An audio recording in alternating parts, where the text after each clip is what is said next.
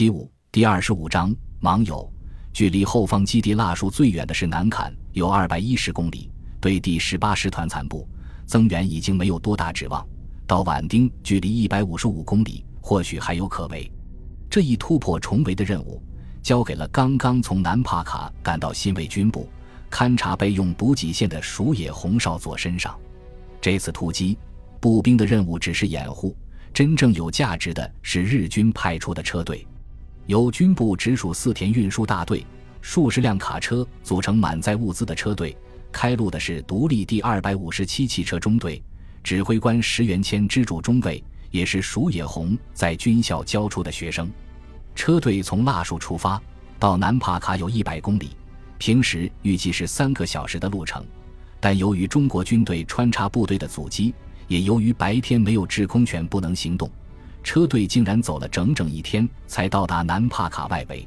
此时，掩护车队前进的日军已经损失惨重，无法继续护送。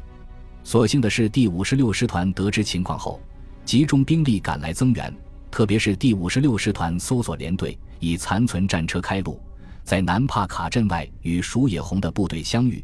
带头的是村野中尉部下一个战车小队，尽管喜出望外，但对方并不乐观，坦言这里只是中国军队的射击死角而已，只要部队移动，就难免遭到攻击。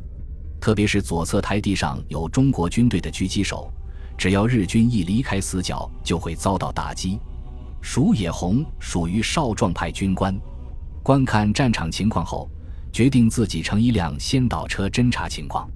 结果，他的战车立即遭到对方大量迫击炮弹的环攻，还有机枪子弹打在车身上，发出长长的笑音。日军也从车上还击，混战中驾驶员负伤的日军战车被击中，翻下卢沟，弹幕开始移动，包围了我的装甲车。尽管我们还在奋力前进，但只走了一百多米，就突然向路外倾覆。尽管如此，鼠野红还是看出了中国兵的弱点。他招呼四田大队长等人开会，决定由他率领搜索连队其余的战车向中国军队阵地做佯攻，其他车辆则暗度陈仓。他的战术建立在中国军队迂回敌后、没有重型反坦克武器的基础上。刚一行动，日军就被发现了。鼠野红指挥的搜索连队虽然有战车，但是遭到中国军队重点照顾，战斗开始短短几分钟。其手车就被击中，引发车内部的大爆炸，看上去颇为壮观。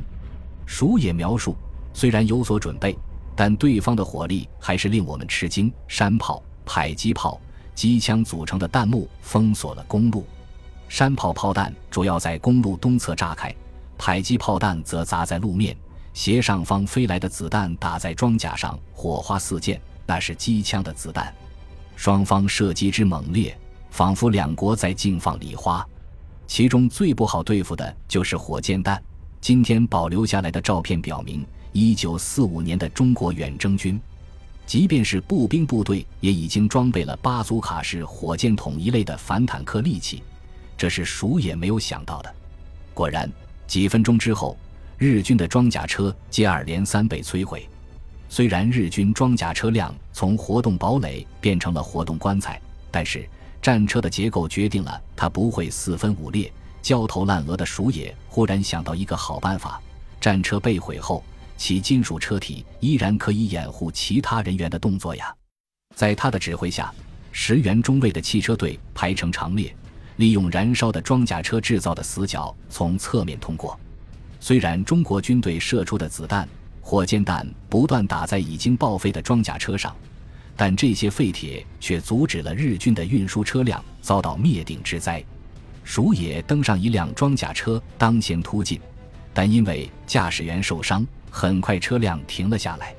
幸好日军汽车学校的学生也多少学过开装甲车，于是有司机上车代替驾驶员，装甲车继续前进。鼠野因为忘了借装甲兵的头盔。结果被左摇右晃，而且不断中弹的装甲车颠得在车内连续撞头，以致发生了脑震荡。此后一个星期睡眠都成问题。激烈的战斗后，日军总算突破封锁，到达宛丁。中国人显然在南帕卡和畹町之间修筑了坚固的阻击阵地。不过，他顾不得详细思考这些了，因为畹町有大量的伤员要尽快后送，而且他发现不但有龙兵团，还有三个其他师团连队番号的部队，他们的建制都已经混乱，急于后撤。只是由于第五十六师团师团长松山中将平时严厉有威，部队才没有呈现溃乱局势。第五十六师团参谋长山本清卫立即下令蜀野等尽快将弹药、油料分发各部队，随即命令各部设法摆脱在南帕卡附近穿插的中国军队，向南突围。这样，蜀野率部又踏上了返程之路。只不过，他深知这次战斗的危险，所以临走之前，他专门找到松山师团长和山本参谋长做最后告别。蜀野参谋将乘艘所连队的装甲车当先开进，以他对那段路的了解，能活着回去的希望颇为渺茫。这一仗果然异常惨烈。考虑到畹町和南帕卡之间的芒有三岔路口已经有中国军队的小部队出现，日军突围决心甚大。这时南坎也已经落入新一军手中，山崎支队的日军虽然没有得到救援。但他们都是在胡康河谷被远征军打怕了的第十八师团老兵，仅仅稍加交手就夺路而逃。尽管面对上有飞机下有坦克的中国远征军部队，这些从一年多的血战中幸存下来的日本老兵已经兵无斗志，但他们逃跑的本领也是整个缅北滇西日军中难出其右的。结果，山崎支队退到畹町一线。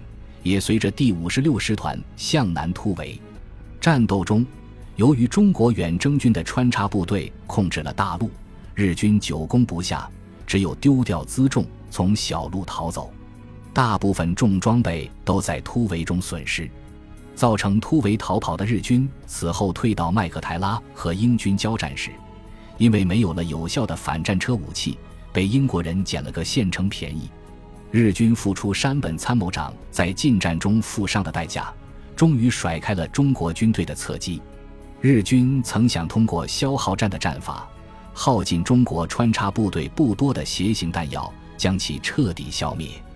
不料这支部队的给养却是从空中空投而来，似乎无穷无尽。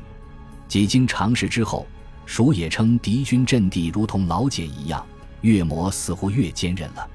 日军最终决定突围为上。一月十九日，云南方面的远征军攻占畹町，印度方面的远征军攻占南坎后，继续向南，直取南帕卡。败退到腊戍的日军已经溃不成军，本多正才的军部直属部队都被动员起来，向北面布防，试图阻击中国远征军的追击。这当然只是权宜之计。能够掩护各路部队撤离，已经是很好的期待了。在撤退的人潮中，也包括那位踌躇满志的石正信。如今被视为足智多谋的石参谋也已经无力回天。但是他在腊戍依然停了下来，因为第五十六师团几乎被打得全军覆没的搜索连队，其中的羽生中佐给他发来一份电报称：“参谋电，仰赖天恩，有幸生还。”昨夜。蜀野参谋搭乘的轻装甲车遭敌军炮火攻击中弹，失去机动能力后爆炸起火，该参谋壮烈战死。蜀野是石正信早年的学生，也是阵中好友，故此，石正信在离开蜡树之前，特意制作了一块牌位，点燃信箱，为鼠野祈祷冥福。此时，蜡树周围不时响起炮声，但这位日军中的名参谋不为所动。仗打到这个地步，帝国已经不是靠谁的智慧能够挽救的了。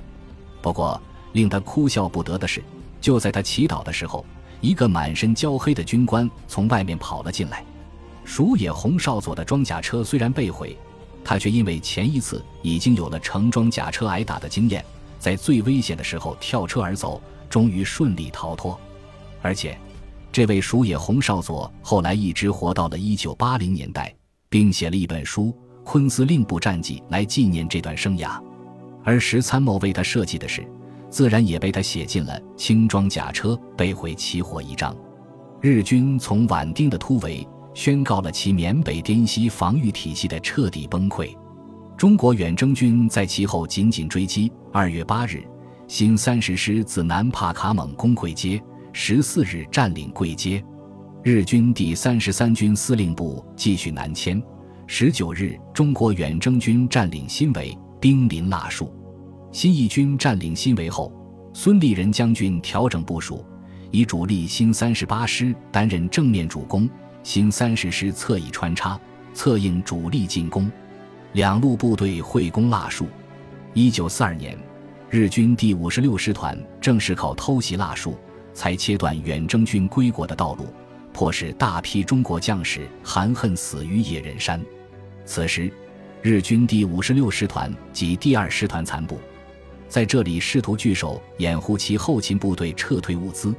但二十五日，新三十八师分三路纵队开始攻城，激战至三月八日。新三十八师即冲入市区，占领了腊树。此后，新三十八师继续向南攻击前进。同时，在印度边境的英印军亦已向南反攻。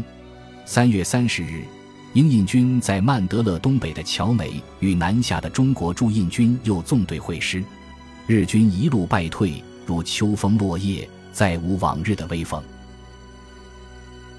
本集播放完毕。感谢您的收听，喜欢请订阅加关注，主页有更多精彩内容。